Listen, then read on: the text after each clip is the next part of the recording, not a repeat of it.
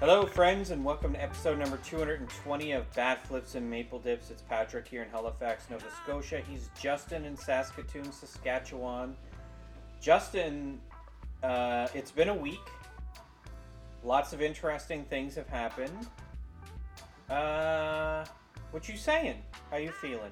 I'm feeling great. You know, tomorrow's Friday. One more day till the weekend. Yeah. Where my weekend warriors at? Am I right? what does that mean?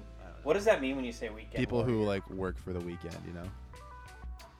Like you What do you, well, don't do we all everything you- work for the weekend? I mean, some people work on the weekend. Ooh, I don't miss that. Yeah, I've never had a. Well, I've, I've had part-time jobs, I guess, as a as a youngster where I would work on weekends. Yeah. But I haven't since I finished university. I have not worked a weekend. Yeah. So it's been. Shout out to the years. people who listen to us who work on the weekend. Uh, Shout out to those night shift grinders too. Yeah, yeah, the kings and queens of non-standard uh, work schedules. We love you. We prob maybe more than our nine to five, our nine to fivers. Yeah, take that nine to fivers. I'm an eight to fiver, so I can say that. Yeah. So uh, it's been an interesting week for the Toronto Blue Jays, and I really just want to get right into it so we can go ahead and analyze this to death. So we never do without, that. yeah, without any further ado, I'll say this: if you like what we do, follow us on Twitter. Go ahead and DM or tweet us a question if you would like, or or don't. Uh, we're on Anchor, Apple, Spotify, wherever you get your podcasts. We're there. You can find us at bfmdpodcast.com. Uh, thanks for taking the time to listen to the episode. Go ahead and leave us a review or a star rating to help us uh, get out there and see more people. Although I have to say, after doing this for almost four and a half years, I'm really impressed with how many people actually listen to this fucking show. Um, I love it. I can't get enough of it. I, I hope I hope we continue to grow every year as we have been, and uh, I'm just really excited to talk about the Toronto Blue Jays uh, with my good buddy uh, Justin. Why don't you grip that wheel firmly beneath your little rat claws over there, and uh, tell me about what happened this week. I don't know if I want to after that insult. Um, I'm not gonna grip it too firmly. I'm not gonna white knuckle it. You gotta leave yourself some flexibility, you know. No, I get it. I get it. So, have you seen these lunatics, by the way, who drive? They don't do ten and two. Like I never, not did ten and two. Who Really? drive Okay. only with one hand at six o'clock. Dude, I'm a, I'm a, I'm more of a 4:30 kind of guy. Oh What? my god! How do you get anything done? I'll, I, I don't know. I just do. You people are lunatics. All right, Hey, let's man. talk. Let's talk. I'm chilling. I'm, I'm like, I'm like either doing like the Vin Diesel with the one hand on the top, or I'm at 4:30. Yeah, when you do that, di- is the first thing that comes to mind just family? Just say Mm, family. Yeah, it just Can't turn your back on time. family. Yeah. Yeah. Anyway, uh, let's talk about Brandon Belt. The Blue Jays made a move, and I mean, we kind of thought that they would go after more of an outfielder type. Belt has played outfield in the past, I will say that, but I don't think he will going forward. Um, the guy's 34 now. He's coming off of knee surgery. Doesn't have mobility, and isn't going to be a guy who plays outfield. Let's just drop that right away. Yeah. He's going to be a backup first baseman and DH. And some people on Reddit did the math, and it's likely he'll probably get into like I'd say maybe say 30 plus games at first base. That's about how many Vladdy DH'd last year. So Mhm. he'll cover first Yep. base on those days. Yeah. And then the DH spot is going to rotate between him, Kirky, and Jano on the days when, say, a Vladdy or a Springer aren't there. And hopefully Springer doesn't have to do it as much this year because he's going to be in right field now. And, I mean, Confirmed. Yeah. Oh, of course. Yeah, it's the outfield is Kiermaier in center, Varsho in left, and Springer in right, at least to start. Mm-hmm. So I mean, hopefully that takes a little bit of wear and tear off of George. Doesn't have to cover as much ground, and it would be ideal if I mean, you you would think he's going to come into the season fully healthy after the collision with Bo. Um, I hope so. you would hope so, and we haven't heard anything to, to, su- to suggest that he's not. Um, so that's that's probably going to be what it is. So Belt's going to be Vladdy's backup. He'll be a left-handed bat off the bench when there's a like a tough righty in the game late, and they need to pull like say because we're gonna have Jano, Whit, and Santiago Espinal near the bottom of the order on most days. So let's say there's a tough righty against one of those guys. Espinal is likely the guy he'll get pinch hit for the most. He's, I would say, is the least power, of course.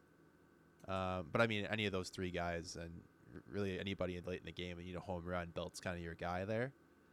Um, coming off of a, a season where he was not healthy fully, did not perform well. But if you look back at his 2020 and 2021 numbers, he had 29 homers in 2021, Patrick, and a 975 OPS. Last year, he had a 676 OPS, but again, he was coming off of uh, was, just wasn't healthy the whole year. Had a down year. He says he's healthy now. He says he's expecting to return to his 2020 and 2021 performance, which would be amazing. Like it's a guy with a career 814 OPS and 175 home runs uh, over 12 seasons. He's got won two World Series championships. The kind of veteran pickup that looks like he'll be great in the clubhouse. He said he's a goofy guy, so all the people who thought that Don Mattingly was going to be like the signifier of the end of goofiness, No. I don't know if that's going to be true or not. You still have Vladdy on the team, so there'll be always be shenanigans. And I mean, Okay. there's there's a difference between shenanigans and and like goofing around and having a good time. So, but yeah, I, I'm I'm curious to see what Belt's going to bring. I, I like the veteran presence. I like the lefty bat. It really addressed a lot of needs that this team has. Yeah, absolutely. A couple things though to get started. Remember when we ran through the list uh, last week of all the outfielders? I don't think we either of us mentioned Brandon Belt, which is kind of funny. Yeah, we don't. I don't know if anybody considers him an outfielder anymore, though. Is the thing. Well, he would have been listed in that list that we went through. Oh yeah, I didn't even have the list open, so that's on you. my I had it open. I don't know that we mentioned him. Yeah, I don't Uh, think so. Yeah, he kind of he's coming in from the top rope uh, as far as surprises I go. didn't now, think he was going to leave San Fran personally. I didn't think so either. Nonetheless, uh, one year deal worth nine point three million dollars. That puts Toronto over the luxury cap. We already were, but We already were, but this really signifies the team is willing to spend money, even on a player that will spend a decent amount of time on the bench. Um, I love this idea of having DH flexibility. Um, yeah, it's really something Th- the Jays have done well in recent years. Hey, this is really interesting because the reason why he wouldn't have been on a lot of teams' radars was because of the knee. yeah, Uh, he thought he mentioned uh, at- during a press conference that he thought his knee was so blown that he was probably done. But then he got the knee surgery, hmm and now he says he feels as good as what he did when he was in 2020 and 2021. That I, I understand he's probably hyping himself up a lot, and that's completely that's, that's, his fine. job. Yeah, that's his job. That's what you're supposed to do. Uh, let's do just a quick little run uh, rundown of uh, what he was able to accomplish uh, last year, despite a severe injury hampering him. Uh, he's got, and this is what I want to highlight. He's got very good plate vision uh, Oh, in yeah. that he will draw walks. He'll draw walks more than uh, almost every player on our team. Uh, at his peak in 2020, uh, even though it was a short season, we're still going to give him credit where credit is due. He walked close to 17% of the time. Now he's we've seen a downtick in that, uh, down to about 12.6, 12.4%. That's about on uh, what uh, about what his career is, a little bit above what his career average is. Um, but that's really strong. Uh, we saw a dramatic uptick in his strikeout percentage the last two seasons, up to about 27%. Uh, that is about on the level of Teoscar, if I'm not mistaken. Um, something around there. yeah. Uh, he only hit 213 last year, but he still had a 326 OBP. The slug, the power just wasn't there. The uh, when you got a knee injury like that, it really hampers you. And uh, it was only 78 games, a WRC plus of 96. Really, no value left as a defender, uh, replacement level player uh, at this point in his career. But it wasn't that long ago that he was able to hit dingers. He had that great season 2021 where he hit 29, which wa- would have been his career high. Uh, and that's at a park that is notorious for being uh, a pitcher park. Am I correct? Yeah, especially for uh, lefties, like lefty Yeah. batters, it's really bad for them because the there's that deep, weird Covey Cove. recess in like right center field. Yeah. It's almost like the triangle at Fenway Park, but in more in right center. Yeah, it's Uh, hard, and it's but I mean, I think this is a testament to Brandon Belt's power. It'll be very interesting to see him there in uh, in the Rogers Center, Mm-hmm. uh, seeing what he can do, pulling balls to right field. I I don't know. I think I think he set himself up quite well for a renaissance season. One year uh, is very low risk, low re- what you know medium reward for the Jays. Mm-hmm. Uh, if he, I mean, there's no way he won't perform better than Bradley Zimmer. He can't run, but but the thing is, running means nothing if you never get on base. Like if Right. your OBP is under a buck fifty, it doesn't matter how good a runner you are. So, I don't care if his knee is blown for good and he can't run at all. He's got power, and you know, he'll he'll get extra base hits. He'll pop home runs. He won't be running around the bases like a lunatic, but he offers us something that Bradley Zimmer and Jackie Bradley Jr. were not able to offer us last year, which is power depth. So Yeah, there's a lot to like about this deal. Um, honestly, like, in my opinion, there's really nothing to hate. No, not at all. I, if I guess if you want to call it a downside, the one downside was in order to make room on the forty-man roster, uh, right-handed pitcher Julian Merryweather was designated for assignment. Addition by subtraction. It is now official. The Cleveland Guardians won the Josh Donaldson trade. Yeah, it wasn't already, so we had to wait for this moment. It's time. official now. We can put it in the record books.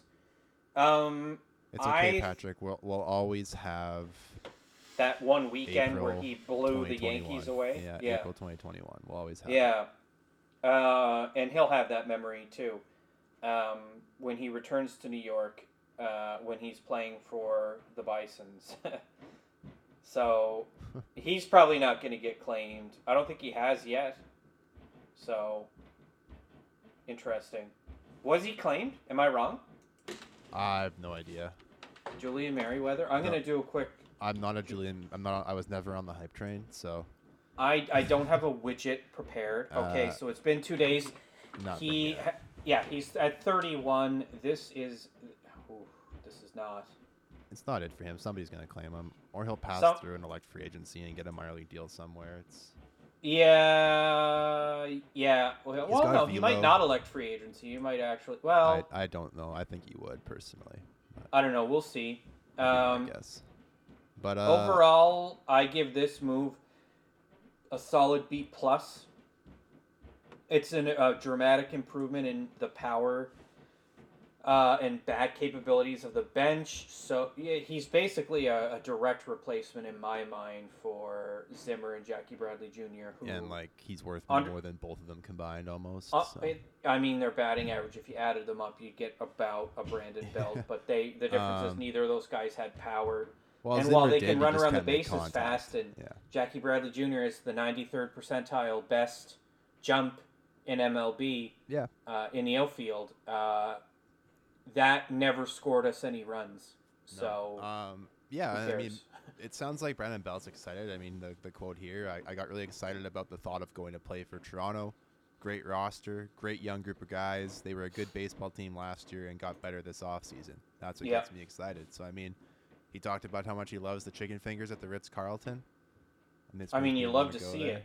Yeah, I mean, and like, you hear that all the time. And not not just that, but I mean, lots of players say how much they love Toronto and how uh, he actually talked to um, some former teammates of his and people who he knew from like the West Coast who moved out to Toronto. So definitely uh, a guy who kind of I guess did his research on on Toronto and on the team, and he talked about how the Blue Jays made him feel like they were excited to have him on the team.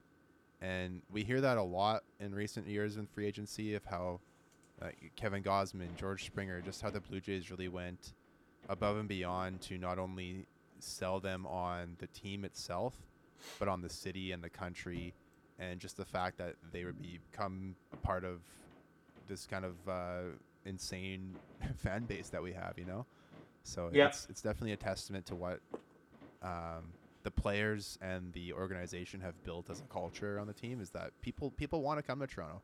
Gone are the days of the Scott Boras proclaimed blue flu. How the Blue Jays would never shell out for free agency. Now they do.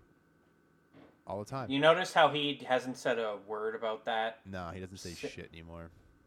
Not about the Jays, anyway. Yeah, he he ha- he just flubbed uh, Carlos Correa twice, and then Correa ended up back in Minnesota.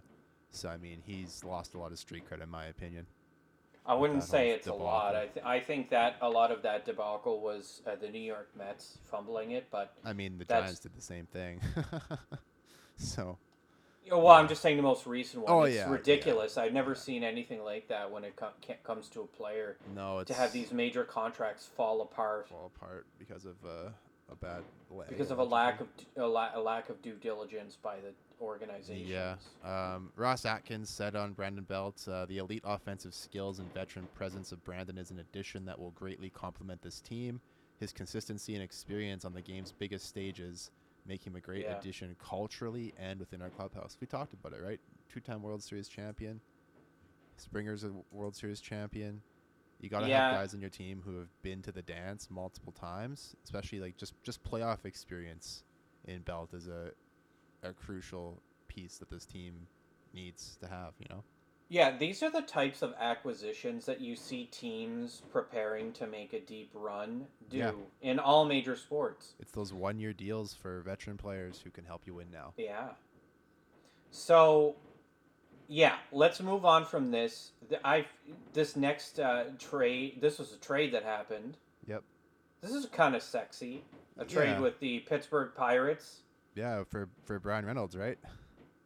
No. Oh. Uh, we acquired right-handed pitcher Zach Thompson from the Pittsburgh Pirates in exchange for outfielder Chavez Young. Uh, and to make room, of course, right-handed uh, pitcher that we hyped up last week, Super hyped. uh, Junior Fernandez was designated for assignment. So the junior, the Junior Fernandez saga is over. Put him on the level of excellence. Zach. Oh, gosh. Uh, Zach Thompson now uh, a member of the Toronto Blue Jays. Uh, what's your what's your response to this? How do you feel? It's it's organizational depth. So you get rid of a guy in Yeah. Fernandez who didn't have any mi- minor league options for a guy in Thompson who does. Uh, Thompson's a been a starter. Obviously, he was designated for assignment by the Pirates. He's 29, so I mean, don't expect this guy to don't expect this guy to pitch for the Blue Jays at all this year. He's gonna go to Buffalo. He's going to be starting rotation depth, a guy who will pitch only in case of like multiple injuries to the rotation or some like weird doubleheader scenario like we saw with Casey Lawrence last year. Yeah, but Um, he's not he's not so bad No, that him coming up and pitching for us would be a disaster. uh, it And- wouldn't be ideal, but yeah, like you, it wouldn't be just like you're throwing a game away. Okay, to be fair, he pitched on two terrible teams the last two years, the Marlins and then Pittsburgh's. I can't you can't really fault him for Yeah. being on bad teams. I mean, no, you No. can't. I mean, you, can fault him for his stuff and what he brings Well, to the table, and then that. Let's get into good. it then. Here it I mean- is. Uh, 2021, he had an ERA of 3.24, FIP of 3.69, finished with 1.3 F WAR. Pretty good.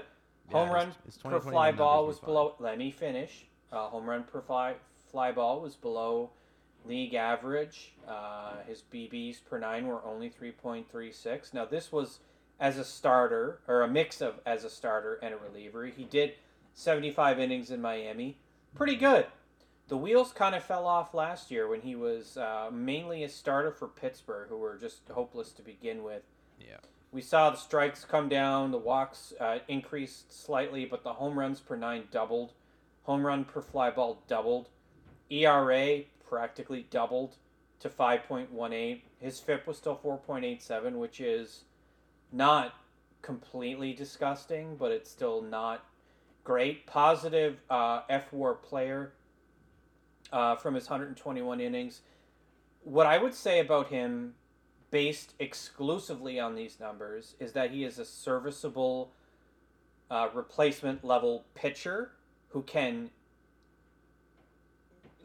dig us out of having to have an untrusted pitcher throw innings in the event of multiple injuries. Because I would imagine he is call up number two, if not one. Thoughts?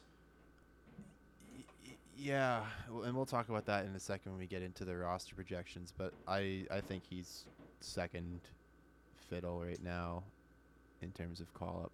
He's six seven, like he's a big dude. Assu- let's assume that Mitch White is on the 26 man. I think I'm he's not called. assuming that. Okay. So you think he's number two behind Mitch White? yes. Okay, interesting. All right, we'll talk about a little bit more about that later. Um, I want Uh, to talk about this guy a little bit more though, because I mean, yeah, you can really see like obviously the like the ERA and the FIP and everything looked terrible in 2022, but it's also the fact that he just started getting clobbered. Like if you look at his Savant page, in 2021 he was he had some red numbers. Like he was in the top, uh, like he was 76 percentile in average exit velocity, 82nd in hard hit percentage.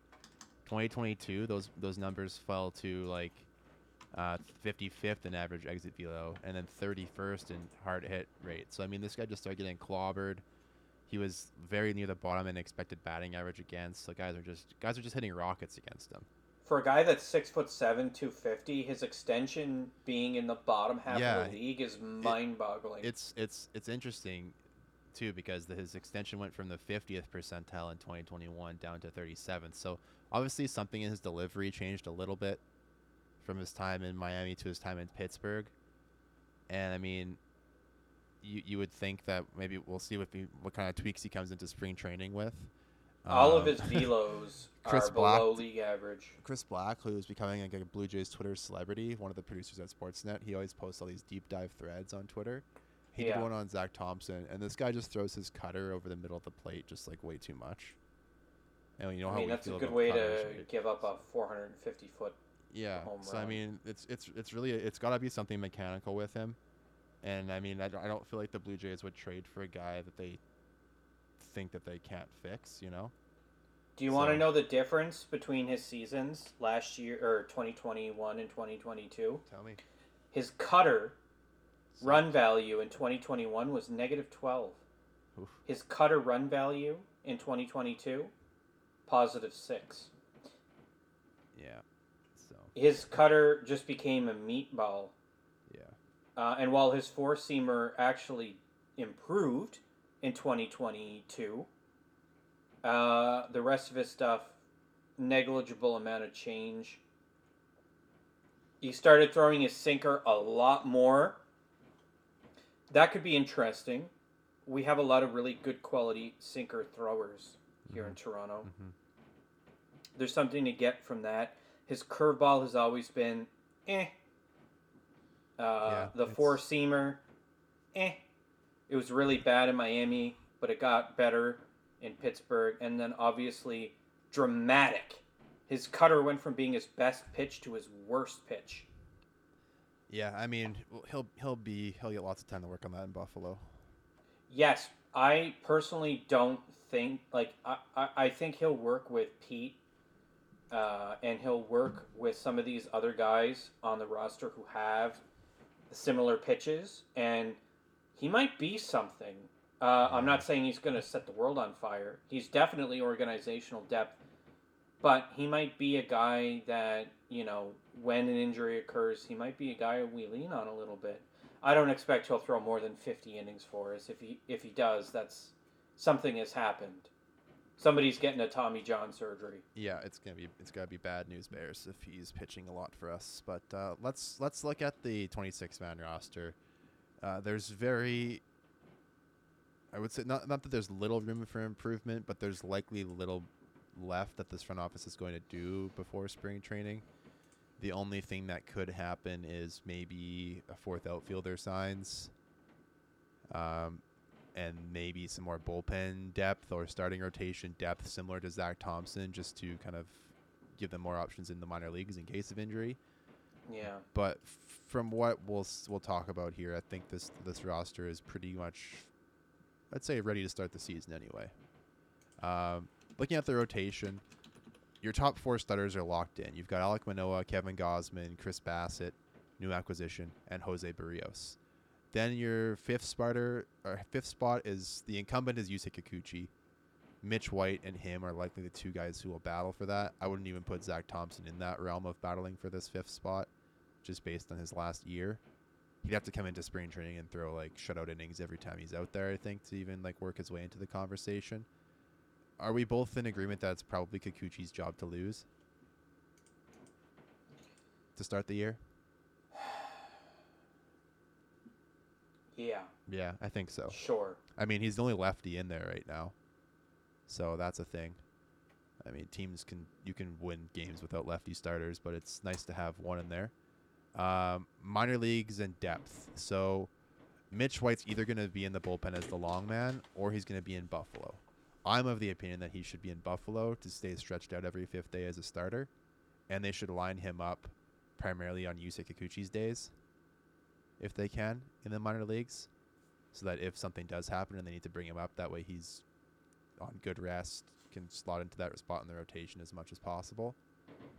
Um, Zach Thompson, newly acquired, of course, will be there for minor league depth.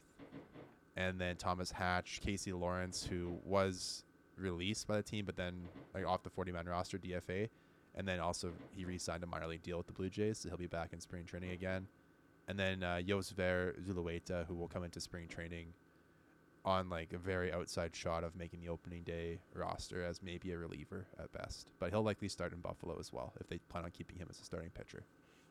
Anything you want to add about the rotation? I'm interested about the order of the rotation. I know it's Yeah. not. I mean, the way that I set it up is like the in the in, in our our notes here is, is pretty like paint by numbers. Yeah, I I can see Gausman starting opening day. It's likely going to be Go- it'd be Gausman versus Adam Wainwright most likely because it's playing the Cardinals to start. Hmm. Could be Adam Wainwright for the Cardinals. I'm not sure who else is even in the rotation anymore. Miles Mikolas, I guess, is still over there. Yeah, whatever. Uh, um, yeah. I think that Alek Manoah is the first day starter. Interesting. Um, but from two to four is very interesting. yeah. Uh, I th- I think it's fair for us to, uh, as fans, uh, feel like trust has been lost with Jose Berrios. However, I'm not ready. He's not. He doesn't magically become a terrible pitcher now until time eternal. The the same way that other non J uh, fan bases believe. Yeah. Um, whatever. Go Yeah. mine whatever stats you want to try to make your points. Berrios is still a good pitcher, and I'm not sure if he slots in at number four or not. He does. Well, I can see TBD. Seabass following Gausman for sure. I think uh, that that three four though. I mean Berrios or Bassitt. I'm happy with whoever they line it up. Like yeah, it's good, just but it's just semantics at that point. the thing is, it sucks. It kind of sucks to have Kikuchi at the tail end of it. You always want your lefty. Eh, I don't think it matters anymore. It's Uh, 2023. Oh, well, okay, fine. You're gonna see uh, Kikuchi no. at, the, at the bottom because you Uh, you want to you want to put him a day before a guy like a Manoah or a Gausman because those are the two guys in your rotation that you're relatively confident can give you six or seven innings the next day. So you want to you want to Yeah. piggyback Kikuchi with the guy behind him who will likely give you depth. Remember the days where we were able to alternate lefty and righty like multiple times in our rotation, and now I mean, yeah, if if Ryu doesn't blow his elbow out, then that's likely still the that we case. do, yeah. Uh, Ryu has stated he is hoping for a July return. That's very ambitious. It's very ambitious. That being said, where Impossible. would you fit him into the 26 man roster uh, I mean, in the long term? he, even just onto the 40 man, you would just DFA anybody. Like he technically he's on the 40 man right now because that's the off season. So once spring training begins, they'll be able to move him back to the 60 day and then bring somebody else on to the 40 man. So watch for that move once spring training starts. Yeah. But I mean, I, I think what if he if he comes back after a rehab assignment and is pitching well throughout the rehab assignment, he just goes in Kikuchi's spot and stays there. IMO. So Yeah. I would move Well- Kikuchi then to the bullpen. We saw him have some success in September there last year. His he was top five in strikeout rate out of the bullpen in that month. So I mean, it's I'd say down the stretch, there two of them are more likely to compete against one another. But again, Yeah. who fucking knows? It really depends on- injuries, Yeah. yeah, it depends on what and how long Ryu's rehab uh, assignment goes. Like how much they try to build him up. If they build him up for three, four innings, then him and Kikuchi could be guys who piggyback games. You know. Who- Yep. It's worth noting that this Yeah. is the final year of the Ryu contract, so no matter what, this is It's likely final. goodbye unless he comes back is and lights the world on fire and they give him a one year deal until he doesn't isn't good anymore. But I wouldn't count on that. Um, bullpen. Now we know the back end is going to be Romano, Swanson, Mayza, Bass. Those are kind of the four guys. Yimi Garcia is another guy who pitched a lot of eight innings for Toronto last year. Those guys I would say are like your seven through nine in some way, shape, or form. Cimber will also be there. Yeah, Cimber Cimber's gonna move more to middle relief now. I would I would I wouldn't put him more in the he's gonna be in the middle innings now. Him and Zach Pop are likely guys who will be middle innings guys. I wouldn't even say Zach Pop's a lock to make the roster, just because of the fact that he has options. That's the only reason I say that. Uh, Mitch White is like we said, he's either gonna be in the bullpen or maybe the rotation if Kikuchi somehow flubs everything in spring training. But likely Okay, for me, I stay AAA still for for Mitch so pr- the problem with that is that Mitch White does not have options anymore, which means that if Yeah. he goes down to Buffalo, He's got and passed through waivers. he's got to pass through waivers. Do you think Mitch White would clear waivers? Because I don't. Yeah, but do we care enough about him to keep him around? Like, is he a guy that? No. not- yeah. It's if I was uh, honest with you, I'd rather Matt Gage in the. I would. I would rather Trevor Richards in the bullpen because he can actually strike guys out. That's my opinion. Yeah, but he loves giving up home runs. Yeah, it, it is It's what his it is. favorite thing to do. yeah, I see. See, I, I still would rather have a guy who can strike people out in the bullpen, like Mitch White. Even if he gives up a home run every Mitch inning. White's strikeout rate last year is seven per nine, and Richards was eleven and a half. And I, I, mean, get it. Patrick. Like, I understand that you somehow hate Trevor Richards just because he gave up he gave up less than the home runs than league average last year. Like, it was actually his low second lowest of The timing career. of his home runs was unbelievably poor. Go look There's at his, no good time to give up a home run. Let's just agree on that. Well, there were plenty of games I remember losing specifically because Trevor Richards gave up a home run. How many games did the team lose because they didn't have better options than Trevor Richards too, though? A lot. well, So like, we have better options than Trevor poor- a Richards. That's why he's not in my tools. bullpen list. yeah, I don't know. I, I I feel like he's the guy who he had the most strikeouts out of the bullpen in, on the team last year. It's tough to give up on that. Mm, Like for me, I don't think it's that hard. for me, I'd rather him over Mitch White any day. I don't disagree with you. I'm just saying Mitch White is out of options. So is Trevor Richards. Who'd you yeah, I'm have? fine with honestly. I'm fine with losing both. If I there's, if there's a better either. option out there than one of them, then sure. Well, but I I, think don't think there is. on- there is internally a better option than him. No, I think Matt Gage is a better No. option. I think people put way too much stock into Matt Gage. I, I like him. I, I it's nice to have another lefty, but I don't think his underlying numbers are as good as, as what we saw last year. Um, the walks are too high for me, like four per nine innings, and he doesn't strike. He only strikes. That's in 13 innings pitched. I know, but look in like look even look in the minors. Like you're giving up three and a half in the minor leagues. You're always going to walk more in the big league because the umpires are better. So I mean, for me, the the walks are too high. The home run numbers are great. Don't get me wrong. The ground balls are nice, but I just think like he he outperformed by a lot last year. Like a 138 ERA with a 413 xFIP in the big leagues. I mean, I'm I'm looking more at his AAA numbers than I am his. yeah, his and even MLB so, I there's I I still the numbers from AAA to the big leagues are always gonna they're gonna get worse. It's just the way the world works because yes, the competition is is incredibly different, right? But I mean, just like I I I like I like I like Matt Gage a lot. I hope he's in the I think I hope he's in the organization still, but I just don't see him as an opening day roster guy. He's he's a guy who is one of the one of the first guys up whenever there's a need for it. The bad thing is, is yeah, yes, Tim Mayza is the only lefty right in there right now. It'd be great to have a second one, but I don't know if he's good enough to knock the guys ahead of him on the depth chart out of those spots. He'd have to have a great spring training to convince me. That's how I feel about it. I just feel like there are better options than like you can have him in the in there, but would he be there on merit or because he's a lefty? You know? Like that's how I feel about it. He's got Okay, fair. That's fair. Let's talk about. I'm. I'm telling you, I don't want to fight with you tonight, but I am going to bring up Trent Thornton. Yeah, and I'm Um, just I don't know. I No, listen. You're going to listen. Trent Thornton uh, improved, and you have to give him credit. The strikeout numbers did come down. The walk, the walk numbers came very slightly up. The home run per nine dropped almost a whole, by one whole home run. So his home run per fly ball dropped down below league average. Um, You know what he changed? he threw his he threw his slider a lot more last year, which was a good pitch for him. So That being said, I'm not saying that tr- uh, that Butters is magically like fixed. He's not. He's he he is who we always thought he was.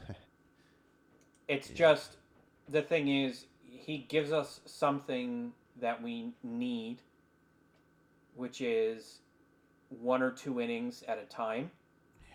yeah, Uh, it's I there's value there. I just I, he's going to be a guy who probably gets call ups. yeah. The only thing is like He's got one MILB option left. yeah, so this will be his last year of options for sure. But like how how valuable are those multiple innings when they're not good? Like for me, him and Mitch White are like I, I put them in a very similar category where you're just not quite sure what you're gonna get on any given day. I would put Butters' credibility above Mitch White, Matt Gage, and Nate Pearson at this point. Yeah, Mitch White as a Blue Jay last year. He, Mitch White as a Dodger was very good last year. Except we are the Toronto Blue Jays, Yes. and Yes, I uh, that's exactly. I, I agree with you. I'm just pointing out that like if we're gonna cherry pick stats, we can cherry pick his his Dodger numbers, and they're much better than his Blue Jay numbers were.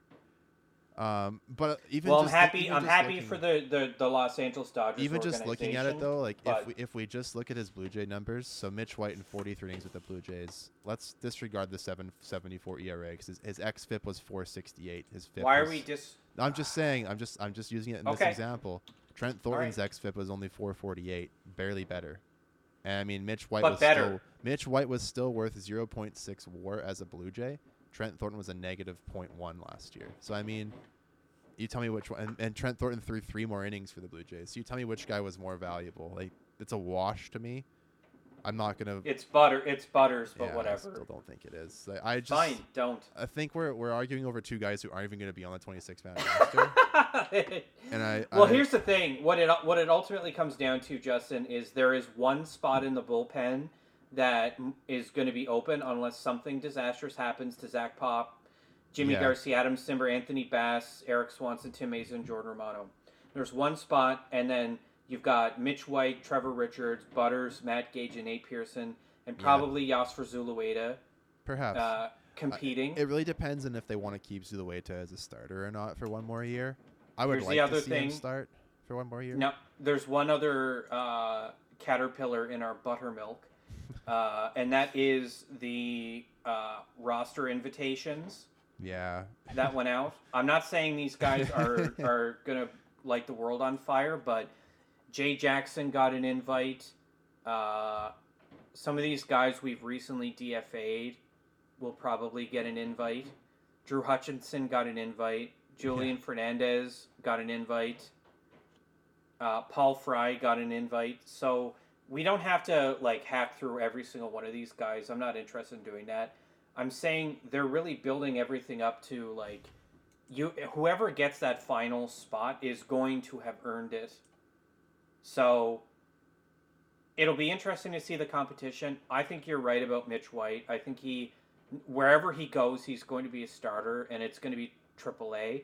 If we lose him for nothing, we who cares? You still have Zach Pop from that trade. Yeah, I mean, Um, it's, it's like, yeah, it's the bullpen is is going to be better than last year. Like, It already is. yeah, bringing in Swanson is a huge, a huge move. Well, full year of Anthony Bass. As yeah, well. full year of Bass again. Um, yeah, you you know you know you've got two guys in Bass and Romano with a lot of closing experience now. We're fine. Yeah, Yeah. you're fine. Like if one of those guys gets hurt, like there's still the other guy. I mean, you hope Mayza can stay healthy because yeah, he's probably your only lefty, with Matt Gage being your only lefty depth really, which that's a little scary for me. yeah, it's is not the lack ideal. of lefty depth because it still isn't like lefties are important. Like most in most cases, lefties are better against lefties. There's very few left-handed hitters who hit left-handed pitching better than right-handed pitching. It's just okay, are you are you ready for one more thing? And it's the Nate Pearson of it all. Yeah, the Nate Pearson of it all. Oh my god. Here's the here's the thing. It's kind of at this point, it's almost annoying to talk about him because we're still like, is he gonna be something? And if he is, where does he fit into this? It, it's just it's it's frustrating because like we thought we had high hopes for him as a starter, and then he got hurt, then he got sick, then he got hurt, then he got sick, then he got hurt. Yeah. And here we are, it's 2023, and uh, Nate Pearson's uh, career numbers are 33 innings pitched. Yeah. The fuck? It sucks, Yeah, it's it's like but I don't want to give up on him either. no, he, he's in the same category for me as Julian Merryweather. Tons of promise, Oh, just hasn't lived up to it, and you can't expect either one of those guys to contribute until they No. do.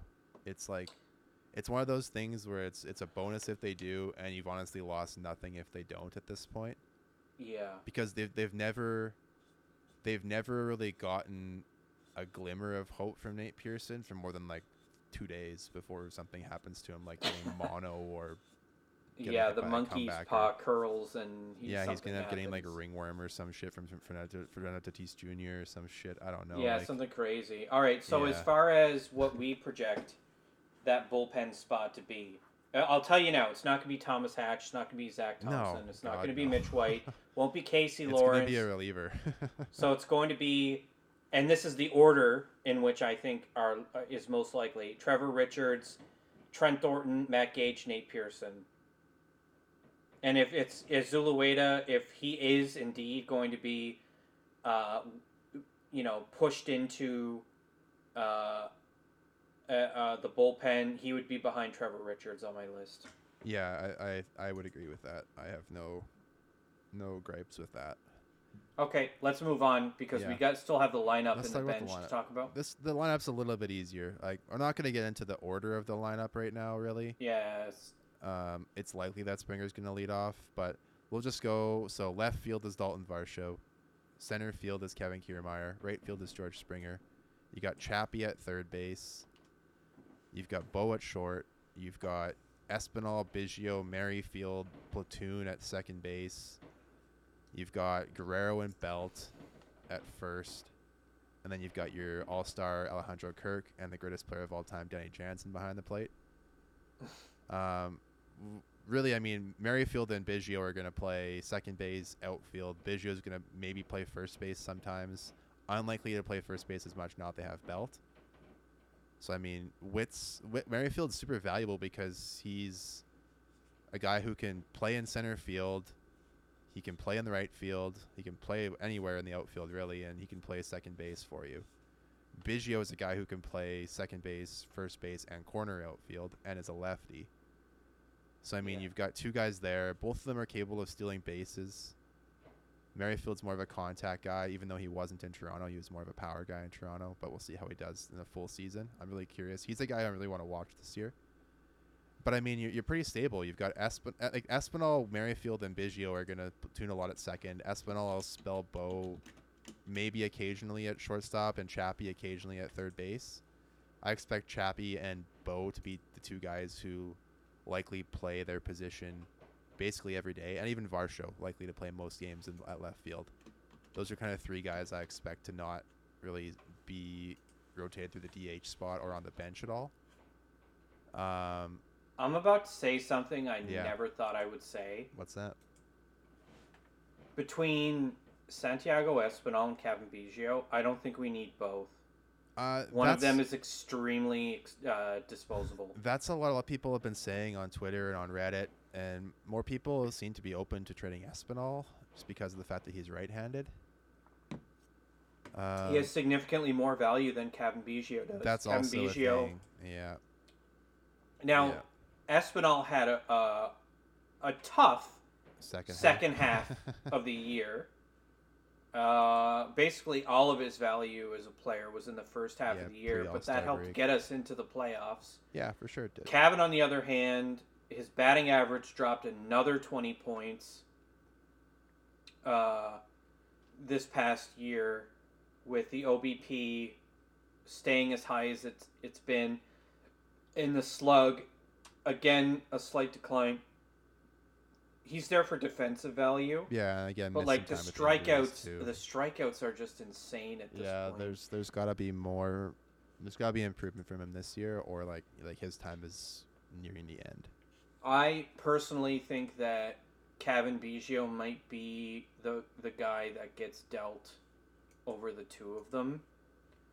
I think they'd rather keep Espinal because his defense is It's good. It's really good. Yeah. is really good. It's just such a shame because I like Cavan and I've argued many many times he is indeed worth a roster spot. The thing Yeah. is, we have so much depth now at that spot. I know Mi- Whit Merrifield, like he's not going to light the world on fire in certain aspects of his game, but that's why he has Santiago Espinal. yeah. I don't know, man. I'm just conf- I'm very conflicted. Like a three player platoon is weird. Regardless, Where's I'm- our lefty? We need another lefty. So Yeah. So regardless, I'm the bench is better than it was last year. Like you're not gonna have a Zimmer, you're not gonna have a JBJ. Like you've got Jano on days when he's not catching or DHing, and Kirk the same. Um, Yeah. You got Merrifield and Biggio. I still think Merrifield starts at second base over Espinal personally. Oh man, that is wild to think after last year. But I don't. I don't, think it is at all. I think. Uh, don't. I think the fact that Espinal couldn't put it together for a full season shows and, and doesn't it doesn't have much outside of like a, he hits line drives pretty well like we'll give him that but he doesn't have the speed of Merrifield he No, doesn't have the power of Merrifield so I mean I think Merrifield is just a step ahead of of Espinal still in terms of Are you ready? value on the are you- roster Are you ready to talk about Danny Jansen? Because this is another issue. Now that they've signed uh, a guy who's expected to DH a lot, all of a sudden you look at Danny Jansen's slash uh, uh, last year. It- Was this an anomaly? Because he's actually, by the numbers, he has improved since 2020 when he basically bottomed out. Yeah, yeah, no, I, Uh, I, it's, it's unfair to expect that he does the same thing he did last year because that was. I don't know, man. I don't think it's impossible. It's not impossible, but it's it's. I wouldn't expect it. Is what is all I'm saying. For 250 plate appearances, he was extremely valuable. yeah, extremely. Uh, And- and then defensively, positive value. He had 2.6 WAR in Yeah. 72 games. That's fucking Yeah. crazy. They've talked He'd be a about how. He'd be a starting catcher on at least Yeah, 20 other teams. it's highly likely that well, Kirk's gonna catch Manoah. We know that. That's Yep. They've got a good relationship. Um, the underlying numbers show that Dan- Jan- Jano should catch Gausman. In the games that Jano caught Gausman, Gausman struck out way more batters and just had better numbers overall. So I wouldn't be surprised if those two guys are together. Bassitt, I would I would put him with with Kirky because he throws a lot of low balls. yeah, Um, Kirk's not great in the high I- part of the zone. No, Jano and Jano is, and I would put Jano with Gausman too because of the splitters in the dirt. I still think Jano is a better blocker than Kirk, even though Kirk did. They both did a phenomenal job last year. Like the Jays had the best like defensive catching duo in terms of like avoiding We pass the best balls. offensive catching duo as Yeah, well. like they had just a very good all around catching catching last year, even from Collins in limited time as well as Moreno, like guys who play good defensive catcher. Where you is like Zach that. What's he up to these days? I don't know. He's probably posting W's on Twitter though. That's my man right there. But uh, I would put Bassitt with with uh, with Kirk and Manoah with Kirk. Gausman I'd put with Jano. I would put Kikuchi with Jano because he's gonna throw a lot more fastballs up. He doesn't throw like he doesn't really he has a split change, but he doesn't throw it that often. And then Berrios is kind of a guy who could be caught by anybody until you maybe find something that like a matchup that's working for them. So that that's it's split two and two with Berrios kind of being the toss up. And honestly, it probably Mhm. goes to Jano and Kirk DHs on that day because I think you want, um, you would love to have Kirk catch two out of five and then DH at least two out of five, and have Jano catch three out of five and maybe not DH at all. But where are Belt's PAs going to be? Belt's PAs are going to be on the days where Kirk is catching. Because I don't think I don't know if Danny Jansen gets much DH time. I think Belt's going to get those DH days when Kirk is catching. If it's a if it's already on the mound, especially, I think if it's a lefty, that's where you'll see Jano DH. But anytime there's a righty on the mound and Kirk is catching, I think Belt is the DH, unless he's playing first base and Vladdy's DHing that day. I think that's like you're gonna see you're gonna see Jano in there against lefties as a DH, but I don't don't know if you'll ever see him in there against righties personally. Um, Belt actually is a better low ball hitter though too, and Jano hits the high ball better. So they- they're gonna they're gonna pick and choose. That's the thing about having the fluid DH, right? Is that you can play matchups then. Like the good thing is, is about I mean you have Varsho who's basically he's your, he's your third catcher too, but also is your everyday left fielder. So I mean you've got this great flexibility in your in your lineup, where it's not inconceivable that you could have all three of Kirk, Jano, and Varsho in a game to start, and maybe Jano is the DH, and he stays as DH the whole game, and Varsho rotates into catcher, and somebody else goes up the left field at some point. Like it's not inconceivable. It's not going to happen often, but it's it's it's always it's a it's a flexibility option that is incredible to have when you have such a great defensive outfielder in Varsho who is just happens to be a catcher too. You know, like the the way this team got better this season, this offseason was on defense and in flexibility. So I don't know. I think I think you're going to see plenty of at bats for Brandon Belt. It's going to be a really good rotation between, I think mainly those three: Kirk, Belt, and then Jano on lefty pitcher days for that DH spot.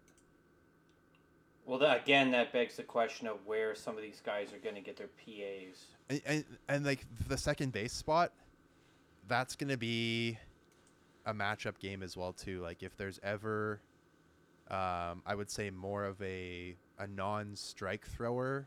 I think those are days you might see Biggio in there because he does have the best eye out of Espinal, Merrifield, and He also has the and- highest and- strikeout rate, though, too. Yeah, but I mean, he's also gonna he's gonna see a lot of pitches, which is valuable to the lineup. I think he'll get in there on some days. Um, Yeah. he'll he'll get into right field on occasion if Springer needs a day off or DHing kind of thing. Like, there, I think there's still plenty of playing time to go around. You're just not gonna see Espinal, Merrifield, or Biggio likely get 600 plate appearances. I think the guy who's most likely to do that is Merrifield.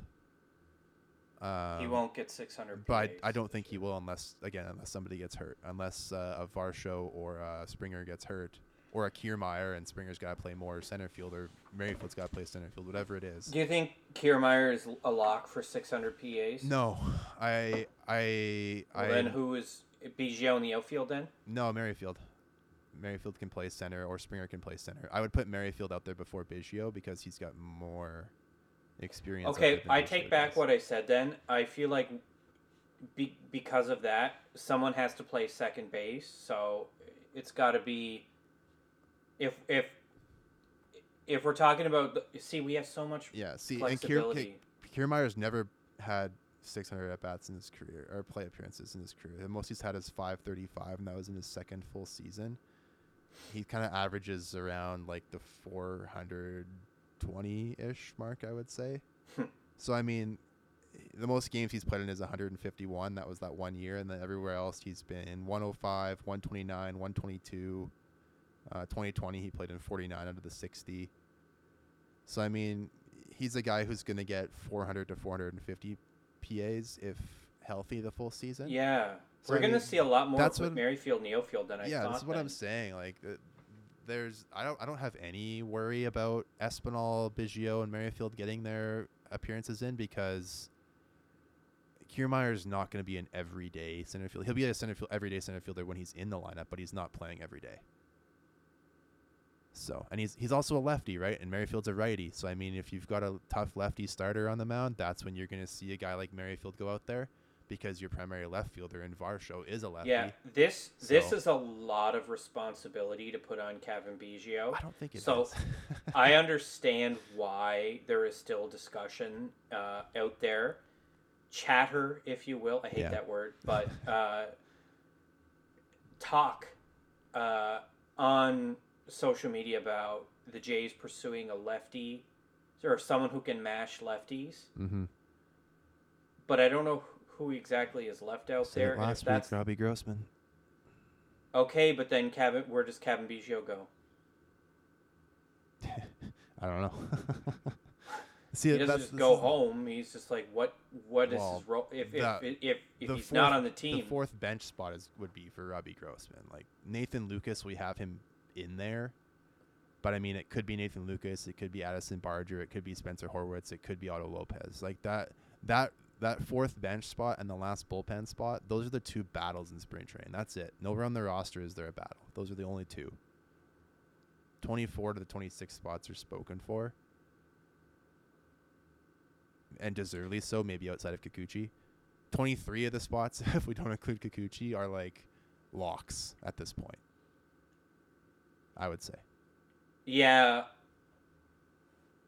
But I feel like if I don't want to I go still so far think as to there's say plenty of playing not time. a lock. I think I- he is a lock. yeah, there is a lo- ton he's a of playing time. It's just what are we doing? We still need that left-handed bat, and and maybe it is Lukes. It I might don't be know. Lukes. It could be Addison Barger as well. I believe he also hits left-handed. I'm not. Could be Yeah. nobody. It could be just those guys, and there isn't Yeah, like I they're not going to pay money to get anyone else. I think you, they're you done. look at it though too, and like your your left-handed bats are Varsho, Kiermaier, Biggio right now. Those are your lefties. That's still upgrades on what they had last year. Dramatic. Yeah, because Varsho is greater than both Zimmer and JBJ, and Kiermaier, I would put him above them too. So, I mean, it's like you've you've knocked out your two weakest lefties and replaced them with guys who are going to start for you now and, and say- deserve to start. Yeah, we can say this for sure about this lineup and the bench is that it is still one of the most dangerous in the league. I would argue it is still top five most dangerous lineups. yeah. They I second in WRC plus last year. They have significantly less power, a notable amount of uh, drop in power, but what we lose in power and probably a small amount in runs, defensively, this team is so far ahead Yeah. of what it was last year that all those tight games that we ended up losing, losing like 10 to 9, 10 to 8, Mm-hmm. I I think this is a I think the the DNA of this team is still very similar, but there it's not all or nothing with uh, the home run anymore. And I still think we're gonna hit a shit ton of home Oh runs. yeah, yeah, it's still there. yeah. You brought in a guy in Varsho who at 27, and a guy in Belt too, like we said, at 29 two years ago. So Given the negotiating window for both Vladdy and Bo, I would bet my bottom dollar that both of them are going to be very, very serious MVP Mhm. candidates this year. I said that last year for Bo, and I was super wrong. But then I mean, the end, you but you almost weren't saved it. really. I mean, he almost saved it, and I think September Bo is the real Bo. Maybe scared not the at shit that, out of maybe though. not quite at that level, but like Yeah. somewhere near it. and Vladdy wasn't wasn't his usual self for the most of the season last year. Like we saw it in spurts, but he was not 2021. so many strikeouts that were outside the zone yeah, that and, were getting and called. I think I, I think that he's gonna work on that. So the thing Foul is, those guys are still young, Yeah. and, and I mean Alejandro Kirk's younger than both of them, which is crazy. So I mean, yeah, this this lineup is deadly. Um, yeah, I'm I'm the Blue Jays tweeted out Patrick. Uh, spring training is going to start. Uh, I believe February 16th is the first workout for the Blue Jays, It's a month away. and pitchers and that'll be for pitchers and catchers, and I believe players who are going to be playing in the WBC, the World Baseball Classic.